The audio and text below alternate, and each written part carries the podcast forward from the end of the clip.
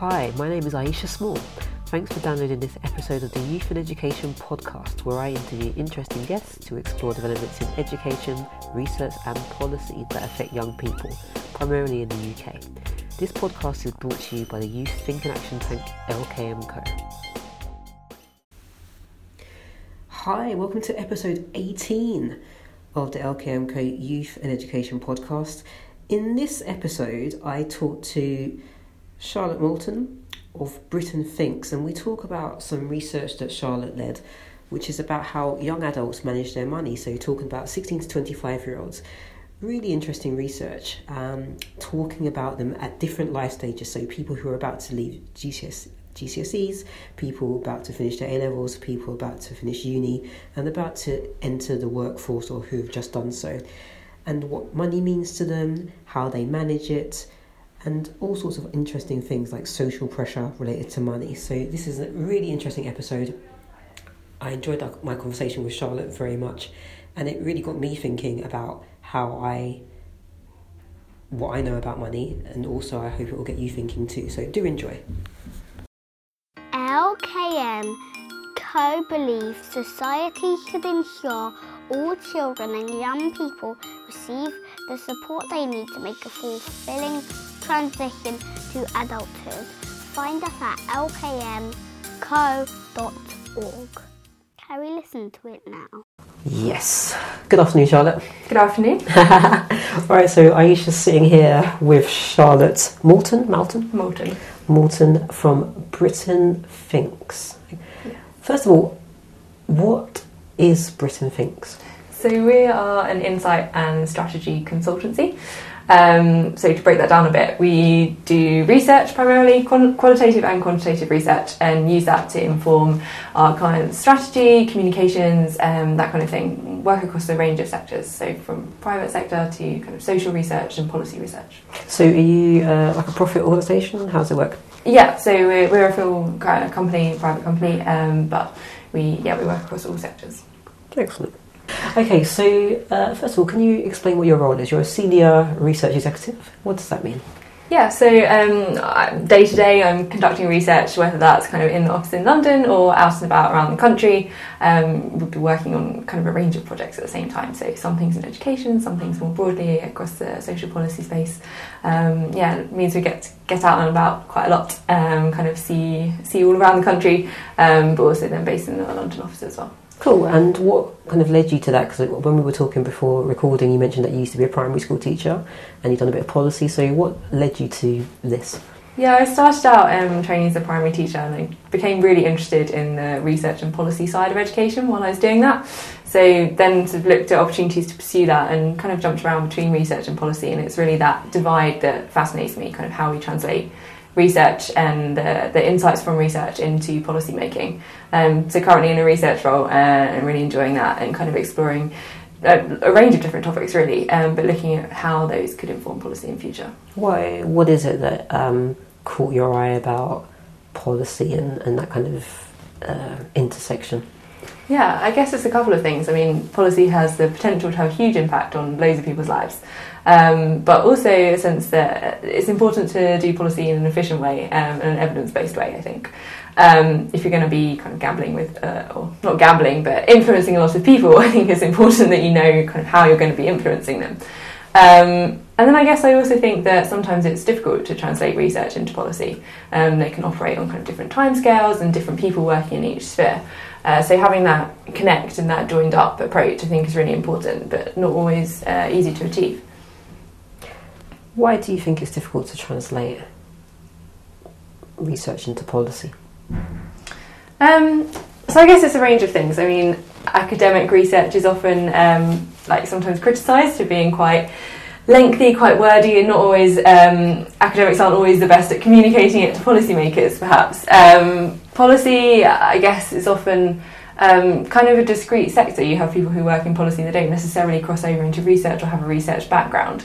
So I guess it's just um, two different sets of people and trying to get them talking to each other. And if that kind of hasn't historically been the case, it just requires effort to build that bridge between them. Mm. Yeah, I think going to adjust the level of it. Okay, so for this survey, sorry, for this piece of research, I Yeah. should say, the full title is uh, Young Adults and Money Management Behaviour, Attitudes and Useful Rules of Thumb. Can you tell us a little bit about what the research was and why it's important? Yeah, of course. Um, so the Money Advice Service commissioned us to do this research uh, off the back of a review of kind of how financial advice is given uh, last year. And they thought that there might be some interesting differences in kind of how younger adults, and particularly those who are transitioning from education to employment, manage their money and kind of approach that whole issue, as opposed to the rest of adults who are slightly older. So, really looking to unpick kind of how young adults currently manage their money um, and what would help them to do that better, in the sense that um, perhaps there isn't the right advice or kind of uh, information out there that helps young adults to do that in the most effective way. Um, so really, it was looking quite broadly at kind of how young adults, what they are currently doing to manage their money, and then looking at what sort of rules of thumb or what kind of tips and tricks would help them to do that better as they progress between school or university and their first jobs. Okay, and I noticed that it was um, so 16 to 24 year olds, is that right? 16 to 25, year 25, old. yeah. Um, and they were at the ends of uh, kind of formal education structures, is that right? So, kind of um, after the GCSEs, after A level, after university, is that correct? Yeah, so we conducted a quantitative survey, and that was with 16 to 25 year olds. Um, and we also conducted uh, qualitative workshop groups.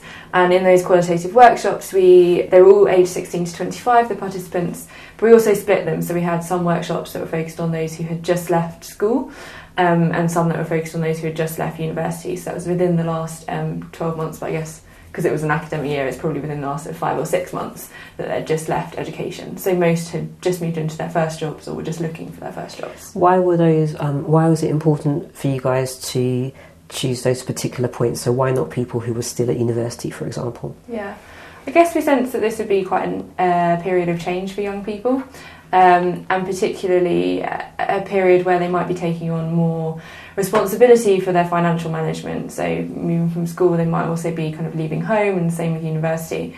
And and it was the case that for most, it was the first times that they were getting that kind of taste of financial responsibility and really having to stand on their own two feet in that regard.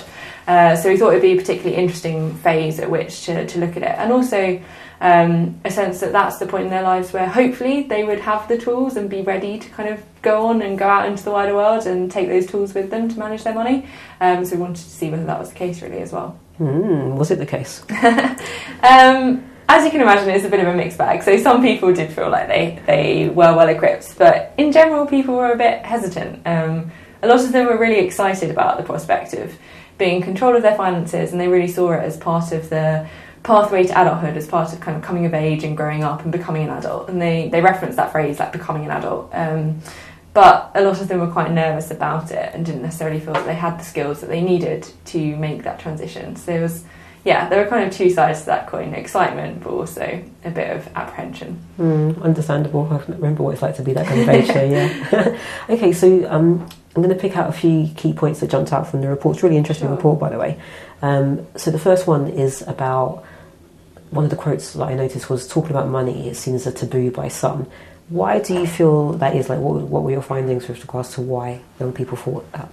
Yeah, I think it really came down to a couple of things. Um, a lot of young people felt sort of social pressure around how they manage their money, um, really in two regards. So, on the one hand, they'd see celebrities spending on social media or their friends, you know, buying new clothes, buying a car or something, and they felt like they had to keep up. Um, they felt like they had to be able to uh, have the same lifestyle as these people that they saw. Um, so to let on that they couldn't do that, or to kind of share any kind of concerns, or to make that those purchases look less cool by kind of letting on that they'd actually saved for the last twelve months to make it. Um, they didn't want to do that. They wanted to portray that they were kind of happy-go-lucky and able to keep up. Um, and then also that translated, people were worried about how they seemed to their, their families even. So we heard about how even if close relatives would ask them how they're doing with money, they often said, oh, everything's fine, even if it wasn't. So again, this kind of need to, to feel that everything's okay and portray that everything's okay. I think it led to the sense that they wouldn't ever want to let on that they were having problems around managing their money or, or having to kind of talk about that in any way. Um, so I've got a couple of questions. First of all, I was reading this Yeah. report thinking that could easily describe people in my peer group who are in their kind of 30s and 40s. Yeah. So is it confined only to young people? Yeah, no, I think that is a good point. And a few of them said, you know, it's just because we're British and British people just don't talk about these things. Yeah. Um, so maybe not. Maybe that is just a broader finding. And, and I mean, certainly I don't talk about my finances to my friends and family. Um, yeah, so maybe it is just a bit of a broader point. Um, it'd be really interesting to kind of compare that if we did some research with older age ranges and see if that changes at all. Mm. Um, but yeah. And um, my other question related to that is: Are there? We kind of spoke a little bit about it before we started recording, but are there any uh, differences depending on the characteristics of the young people? So, class, for example. Yeah, I think nothing that really stuck out uh, on this topic, kind of whether it was seen as taboo or not to talk about money. Um, interestingly, a couple of those um, young people who had university degrees, um, one of them mentioned feeling inadequate because he was like, there's an expectation that people of my age, if you've got a degree, you're kind of getting a good job, you're sort of doing relatively well, as one might kind of observe from the outside. He was like, if all of that, if you look quite successful, you're expected to have your money under control as well. And he almost felt that it added a pressure.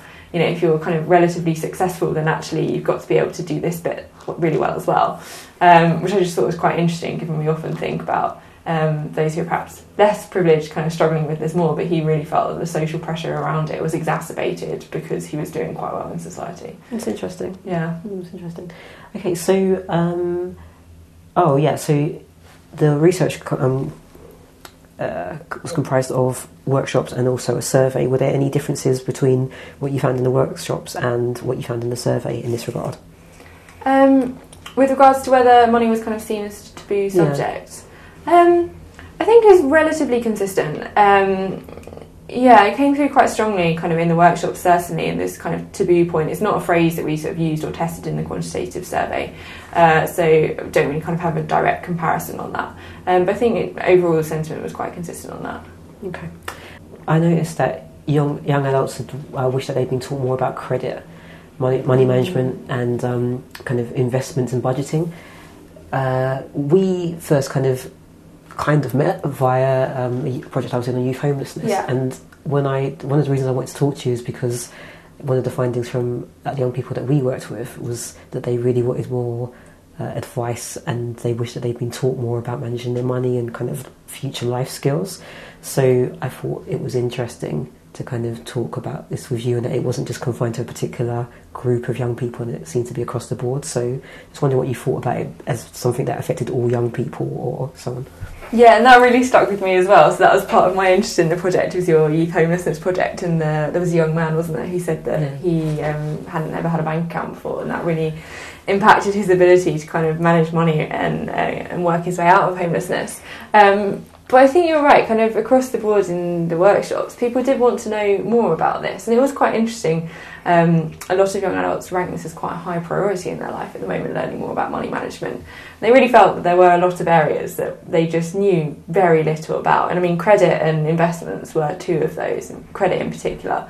Young adults, a lot of them actually knew that they should be building a credit rating. This was a phrase that they'd heard, but they didn't know how to go about doing it. Um, and also, there was this just implicit fear of credit being something that you should avoid at all costs, and like credit scare stories. They all had one, either from a friend or a family member, or one that they'd seen in the news or the media. So they kind of didn't want to touch it, but also knew that they should be using it. And it was just that that fear, I guess, and kind of hesitancy about how to engage with these topics. And they really just wished they had more information to help them. Mm, it's interesting. So I, my background is as a maths teacher. Yeah. And I remember I did a lesson once for one of my classes. I can't remember. It would be like a year nine or ten class, and um, it was about credit. I remember because we were doing percentages. Mhm. So we looked at uh, payday loans, and I wanted to get across to them like how much of a rip-off they were. So we looked at credit cards, we looked at savings uh, rates, and then we also looked at payday loans, and they were outraged. I mean, they were livid when we did it because quite a few of their kind of family members used these things, and they couldn't believe what the percentage rates were and how they were being ripped off and so on. Um, and it's interesting because you know young people are aware of these things because you know, they don't live in a bubble; they're there with their families and stuff like that. But in terms of the actual impact on people's lives and stuff, people don't really talk about it, which is um, kind of scary actually. Yeah, it was, and I mean, we had a couple of um, people in the workshops kind of explain their experiences of credit, and there was one young man who said that he took out a phone contract at age 14 or, and then um, didn't really realise that he was kind of contracted to pay every month and missed his third payment and then got into debt and then had bank charges on the debt and then just it just went in a negative spiral. And it, but even then didn't really uh, appreciate kind of the significance of it until he tried to get a mortgage and then realised that his credit history had been impacted but I think his exact words were like why on earth didn't I know anything about this and he felt quite uh, angry is probably a little bit strong but I guess just a bit um, annoyed that he hadn't been that hadn't been part of his education or that he hadn't been told about that um, as a potential consequence. Oh my god, I, um, that made me think of when I was at university. My I had a phone contract and my phone got stolen. So I remember I was on the tube and then I got off the phone, uh, got off the, uh, the tube and rem- realised that I'd left my my phone. Straight, Yeah. Like I realised straight away. Um, uh, and in the time that it had taken me to find, so I had to find a phone box which was still kind of plentiful at that time. Uh, get onto One2One as it was then, which would now be uh, EE, I think. Uh-huh. Um, so it took me a few hours to do that, and in that time, whoever had stolen my phone had run up like several hundred pound bill, and I had to pay it because I'd only reported it stolen after a certain time, and I was like, I don't know, twenty one or something. Oh my god, yeah. And um, I didn't want to pay it because it wasn't mine. But then my dad was like, "Oh, well, you know, it will affect your credit rating." So I had to pay Yeah. this hundreds of pound bill. I was upset. like a, yeah, double whammy. You get your phone stolen and you've got to pay off. Bad times. so yeah, I think I had to pay as you go for a while after that because I was so distressed by it. safe. yeah, yeah, it was terrible. Yeah. Um, okay, and how did you learn about money management, if you don't mind me asking? Yeah, of course. Uh, I was reflecting on this actually earlier when I saw it. Um, yeah, I guess kind of a combination. Um, so, as some of the young adults in our research said, you just kind of pick things up as you go along, and I think it is quite hard to pin down any point in my life where I really kind of sat down and nailed money management. Um, I'm probably quite grateful. My, my dad trains as an accountant and was then a finance director, so I had that uh, sort of at home. And I remember when I went off to university, I kind of sat down with him and worked out a budget. I guess that's the first time that I'd really done that um, and kind of gone into that much detail. And suddenly, I guess it's kind of the reality then of it. Like, actually, if you don't stick to this, you're just not going to have any money to eat at the end of the month. it kind of hits it home a bit. Um, but yeah, I always had somewhere to go to ask about advice, um, and I still do ask him for advice. Um, so I'm kind of lucky in that regard. Um, but yeah, I think a lot of young adults don't have that resource to kind of tap into, and then yeah, certainly a lot of them in this research said things about you know like oh I just kind of find my own way or kind of pick it up as I go along, and um, yeah, they didn't really have any kind of clear source that they'd go to. A couple have been into banks and got advice from banks and found that was really really helpful, but they were definitely in the minority. I, um, when I read that, actually, I was quite surprised because I was thinking, oh, do banks do that? These Because I hardly ever go into a bank these days. It's kind of, everything's online or. yeah. Like I, I think maybe if for Christmas my nan or my mother-in-law gives me some money, I go into a bank to pay it in, like a check. I think that's basically my only interaction with going physically into a bank. So I didn't know that they still did that kind of thing. Yeah, and I, I don't think we asked. We didn't ask it in the quantitative survey, but it would have been really interesting to ask like when was the last time you actually went into a bank Yeah. physically in person. Um, yeah, certainly among my peer group, it's mainly just like paying a check at Christmas. Yeah, exactly. yeah, Well, um, so when I was, I was just so when I was writing the questions for us, it, obviously I thought the same things. Like when was my introduction to money management? And when I was at school, um, I think so. What is now HSBC, which Yeah. would have been Midland, I think at the time. Um, they used to do something for schools, so you'd have a like bank at lunchtime once a week or something like that. And I used to be one of the people who ran it. Um, that's the kind of geeky school kid I was. uh, yeah, so that was my first kind of proper introduction, I guess, to money management and stuff. And we had Yeah. to like cash up and stuff, and presumably people. I can't remember exactly what we did, but I just it made me remember about it when I was writing this uh, the questions. So that was. I don't know. Presumably, they have outreach programs for schools now and so on. yeah. Well, there's. I guess this is another thing. I mean, um, yeah. Prior to working at BritainThinks, I was at the Confederation of British Industry and working as their um, education policy advisor. And there were so many businesses who run outreach programs doing kind of financial literacy. I mean, Barclays Life Skills is a classic example of a company that does so much going out to schools. Um, I know a couple of others as well.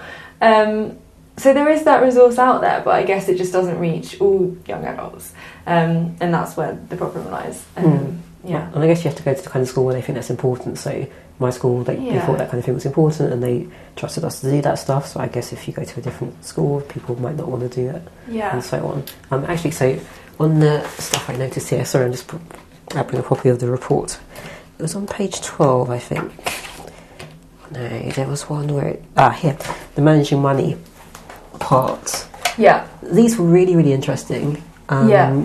kind of the so i was just wondering what when you looked at the results what jumped out at you as a surprise so um, obviously people can't see this but i'm looking at a graph that says money management actions taken in the last 12 months by the young people who were surveyed so Yeah. Um, so I guess we were sort of surprised how many of them were taking actions to manage their money. I don't know whether that was just me uh, assuming they'd be rubbish at it and doing them a disservice.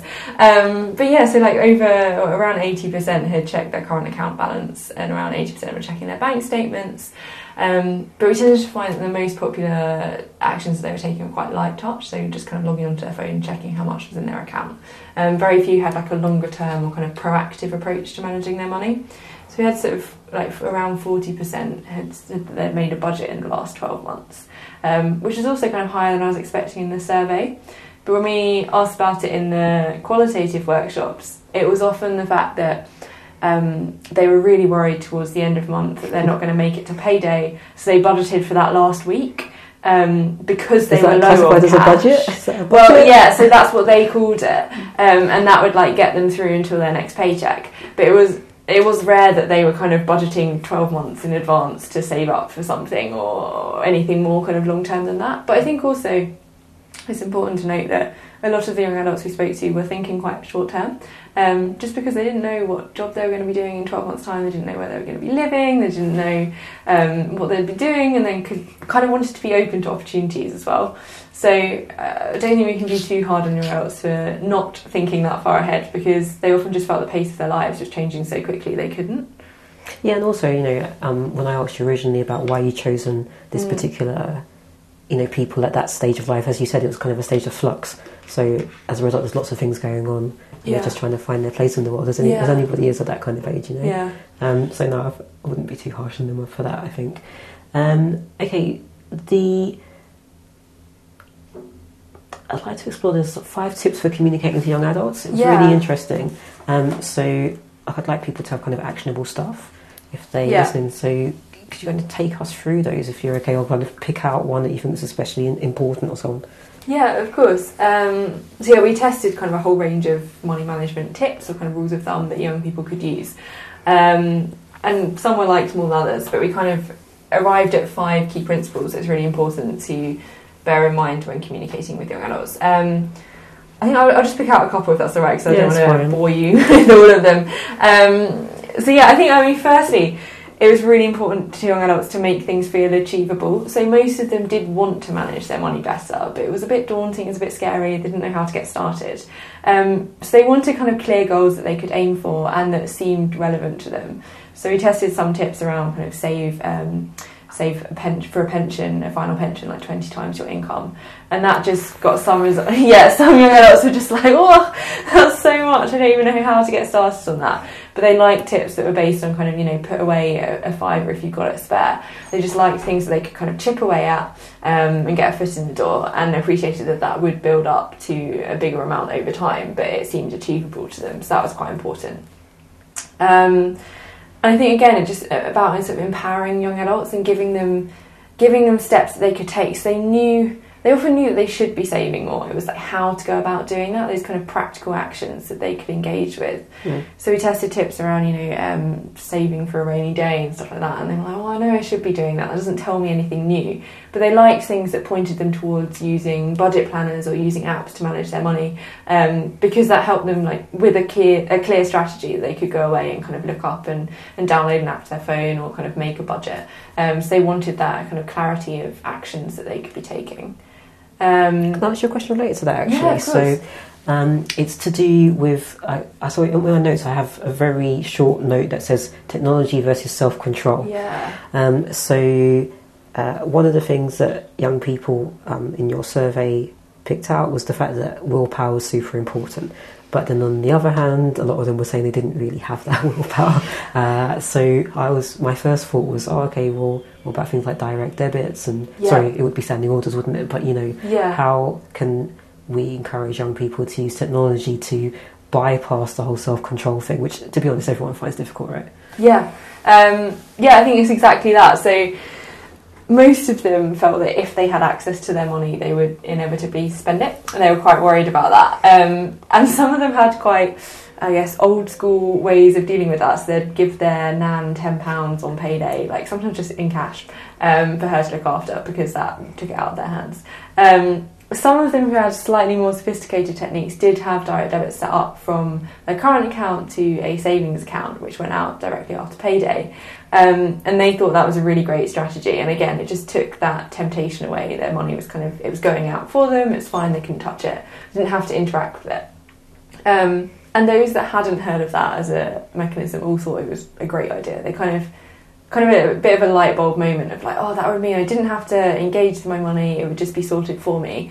Um, but it was surprising how few knew about that or kind of used apps to manage their money. I think in the quantitative survey, it's around thirty percent. That's actually really surprising. I'm very surprised by that. Yeah, and it was slightly more popular in London. Um, and we did some groups in London and some in Manchester, but even among the London groups, um, still quite a substantial proportion weren't using an app. Is all. that because, um, so obviously I've made a massive assumption that people have bank accounts, which I guess is an assumption I shouldn't really make. So um, does that have anything to do with it at all?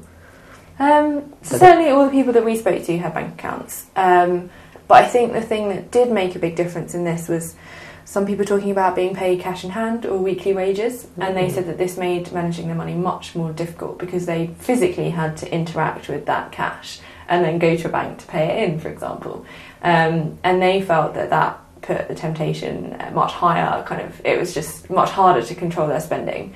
Um, and they sort of thought that if they had a monthly salary paid directly into their bank account, it would be much easier to manage their money. I didn't even Um, think about being paid cash in hand. That would be a disaster, actually. yeah, yeah. So again, I think that like, I think that is really interesting, um, and just something to think about in terms of yeah, it's um, I guess it's important to not make assumptions about how young adults are set up to manage their money in the first place. It's easy to think that they'd all have a bank account. Um, I mean, I have a bank account, you have a bank account, I'm sure. So we just assume that that's the norm, um, but it certainly wasn't the norm that everyone was getting paid kind of a monthly salary. So um, my uh, thought process now Mm-hmm. related to that is, um, again, I'm making assumptions. So I am wondering if uh, young people who are paid cash in hand are, generally speaking, paid less than people who might have a salaried uh, job. So, um, in essence, how to phrase it, but your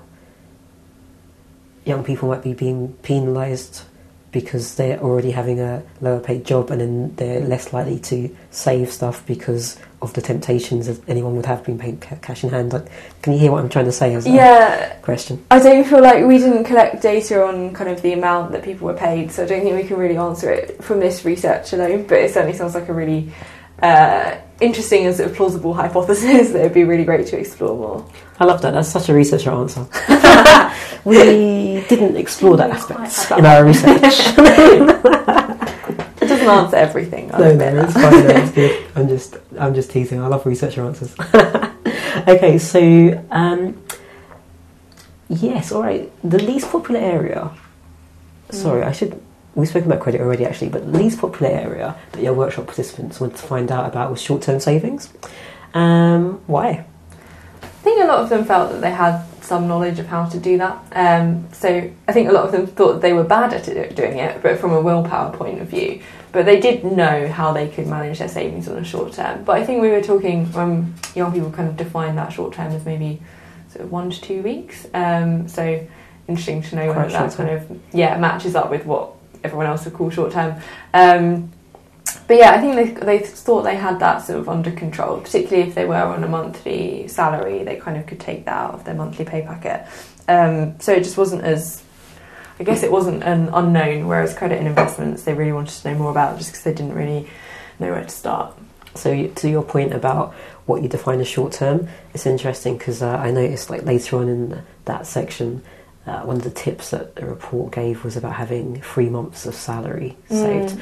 And I was reading that thinking, um, you know, like I'm 37, and last year was the first year that I actually thought, yeah, I should probably have some income saved because Yeah. I get paid fine and everything was good, but I hadn't really thought about what I would do if I needed three months uh, savings. So it's interesting that you're saying that young people thought in a kind of one to two week time periods, and many people don't have a three month buffer. I would suggest. Yeah, uh, yeah, I think that's absolutely true. I think some of the um, those who just left university were thinking slightly further ahead because they got used to budgeting, say, over a whole term, Mm. um, or yeah, some even slightly further ahead than that. Um, but certainly, most of those who just left school, kind of um, just left university, were tending to think much more short term in their savings. Yeah, fair enough. I'm just thinking my Yeah. year 11 class think that their GCSE exams are about 25 years away.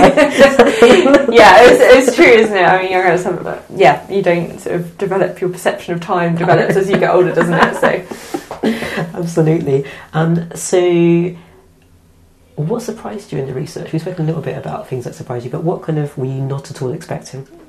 Um, I guess the things that surprised me most were the willpower point, the the fact that so many young people were just like, I just couldn't. If I had if I had my cash, I would spend it. Um, and again, the kind of um, yeah, the people who are giving money um, as cash to family members to look after um, just seems a bit of a world away from a world where we have Monzo and we have loads of apps that help you control your banking. Um, it just seemed quite like a, a step back, quite like a basic method to be using. Um, so that surprised me a bit.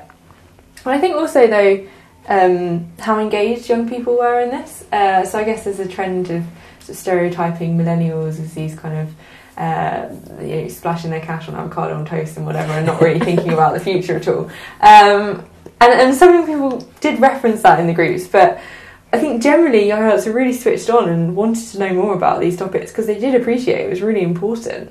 Um, and yeah, it was just the lack of like how to go about doing it. But they were the motivation was definitely there.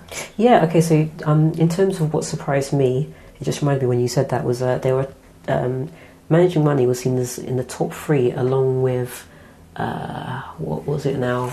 Getting a good education Yeah, and And was the same, and then um, spending time with friends and family. yeah, exactly, and um, it was uh, seen as higher than having a job that you enjoyed.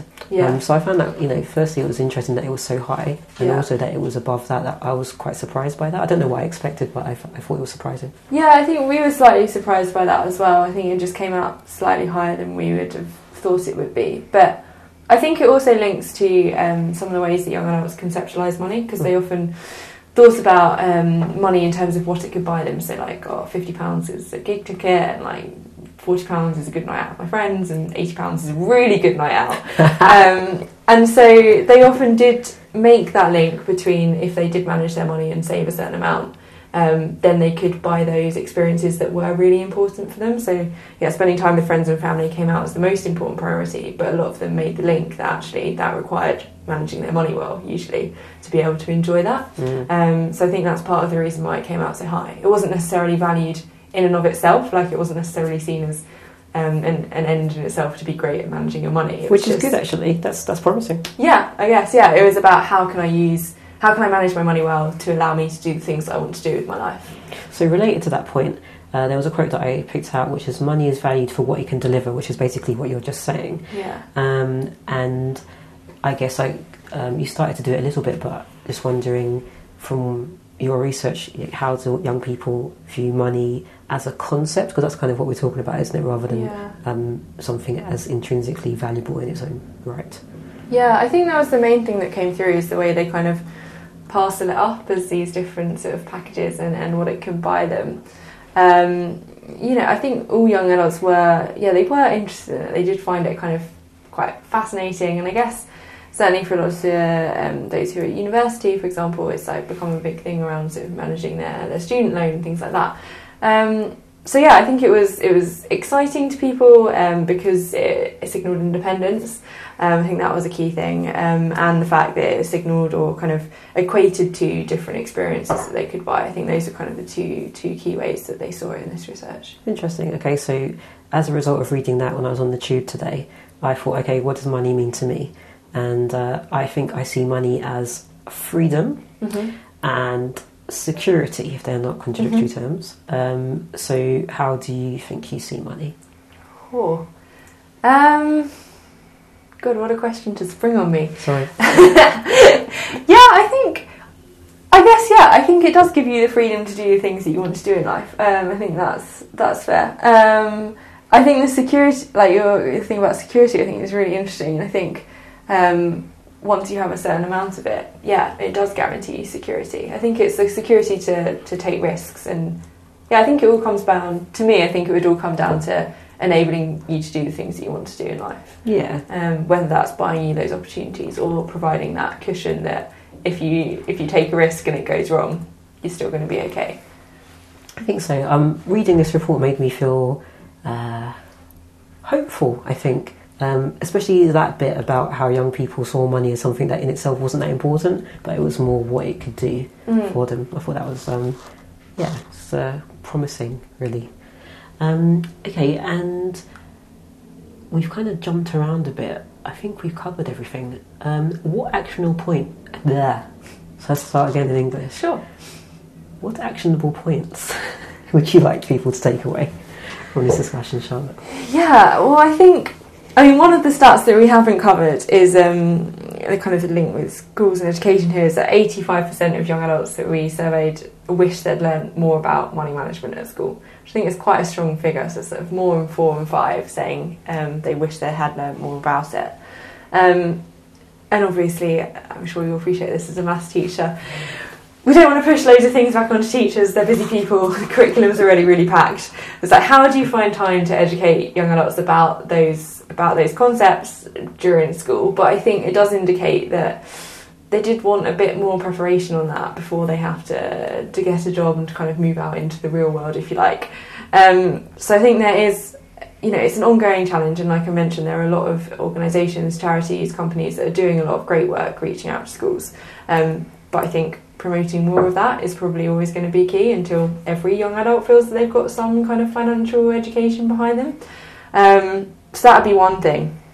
And then I think it's something sort of for financial firms as much as anything. It's just uh, communicating with young adults in a language that they can understand. Um, and hopefully, some of the tips in in this research help them to do that a bit better and kind of engage with young adults because it is clear that some of them did find the language around financial products very daunting. Um, and things like credit, ultimately, they are going to need to engage with it. So it's being able to communicate with young adults about how to do that safely um, in a language that they understand and that empowers them to do it. Um, so they don't run the risk of getting into debt. So I think there, yeah, hopefully there's kind of um, a few actionable points that can be taken away, both by financial companies, but also um, hopefully a little bit by the education um, and policy space as well. What would you recommend for, um, say, well, anyone really who has young people in their lives and want them to know a bit better, a bit more Yeah. about money or to be thinking more about how they manage things? So I'm thinking about it with a few different hats on. Obviously, I'm an educator as well, and I guess I'm kind of in a similar space to you in terms of education and uh, policy and research. But also a parent. Not my young, my small people are not quite at that age yet. They're only like four and seven. Yeah. Um, but you know, from a parent's point of view as well. So I'm, I'm asking. This is a terrible question. I've actually so many questions at once. But um, okay, so from each uh, perspective, imagine someone. I'm so I'm guessing because we're pretty niche. Young people are not listening to this, right? but what would your? You've already said what you'd like for people from financial Yeah. in the financial services industry. Okay, what would you recommend for, um, say, parents? How can they talk to their young people to help them have a to be feel com- more comfortable about this kind of stuff? Yeah. Um, I think it's probably sort of going a bit beyond the research, but to be honest, I think it's looking for those opportunities to engage young people as they're growing up on financial topics. I mean, I don't think any of the young adults we spoke to would have particularly welcomed a sort of three-hour lecture from Oh, one of their parents at age 18, like, here's everything you need to know. Awful. Um, and a lot of them did reference kind of picking things up as they went along or kind of like learning about it casually. So I think there are probably opportunities day to day that parents can use to speak to their kids about financial uh, financial topics and how to manage money. And it's that kind of drip feed approach. Um, and also, I mean, a lot of young adults reference the fact that they wanted to know where they could go to ask for advice. So even if it's just parents being really honest that, you know, like, talk to me if you've got concerns about how you're managing your money and making, kind of destigmatizing that and removing the taboo element of money management, I think would be really important because a lot of these young adults felt like they didn't really know where to go. Mm. Um, and that's part of the problem. So, yeah, I think, yeah, um, looking for opportunities to, to build it into every day um, and also making sure that young young people as they're growing up can can go and ask for help. And I guess that's also uh, similar advice would be useful for people who are teachers as well or in schools and that kind of thing. Yeah, sure. Um, just to kind of make those opportunities around. Yeah, and some of them mentioned, you know, why don't we learn about this in maths as well? And um, They do in my class. Yeah. exactly. I mean, we all know that. Like, yeah, uh, building building in real life examples for- is a classic, but it, young adults think it would help as well.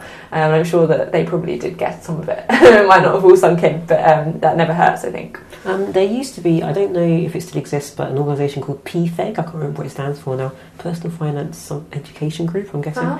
Yeah, and they used to do a financial literacy Yeah. uh, course. Um, maybe talking like six, seven years ago now.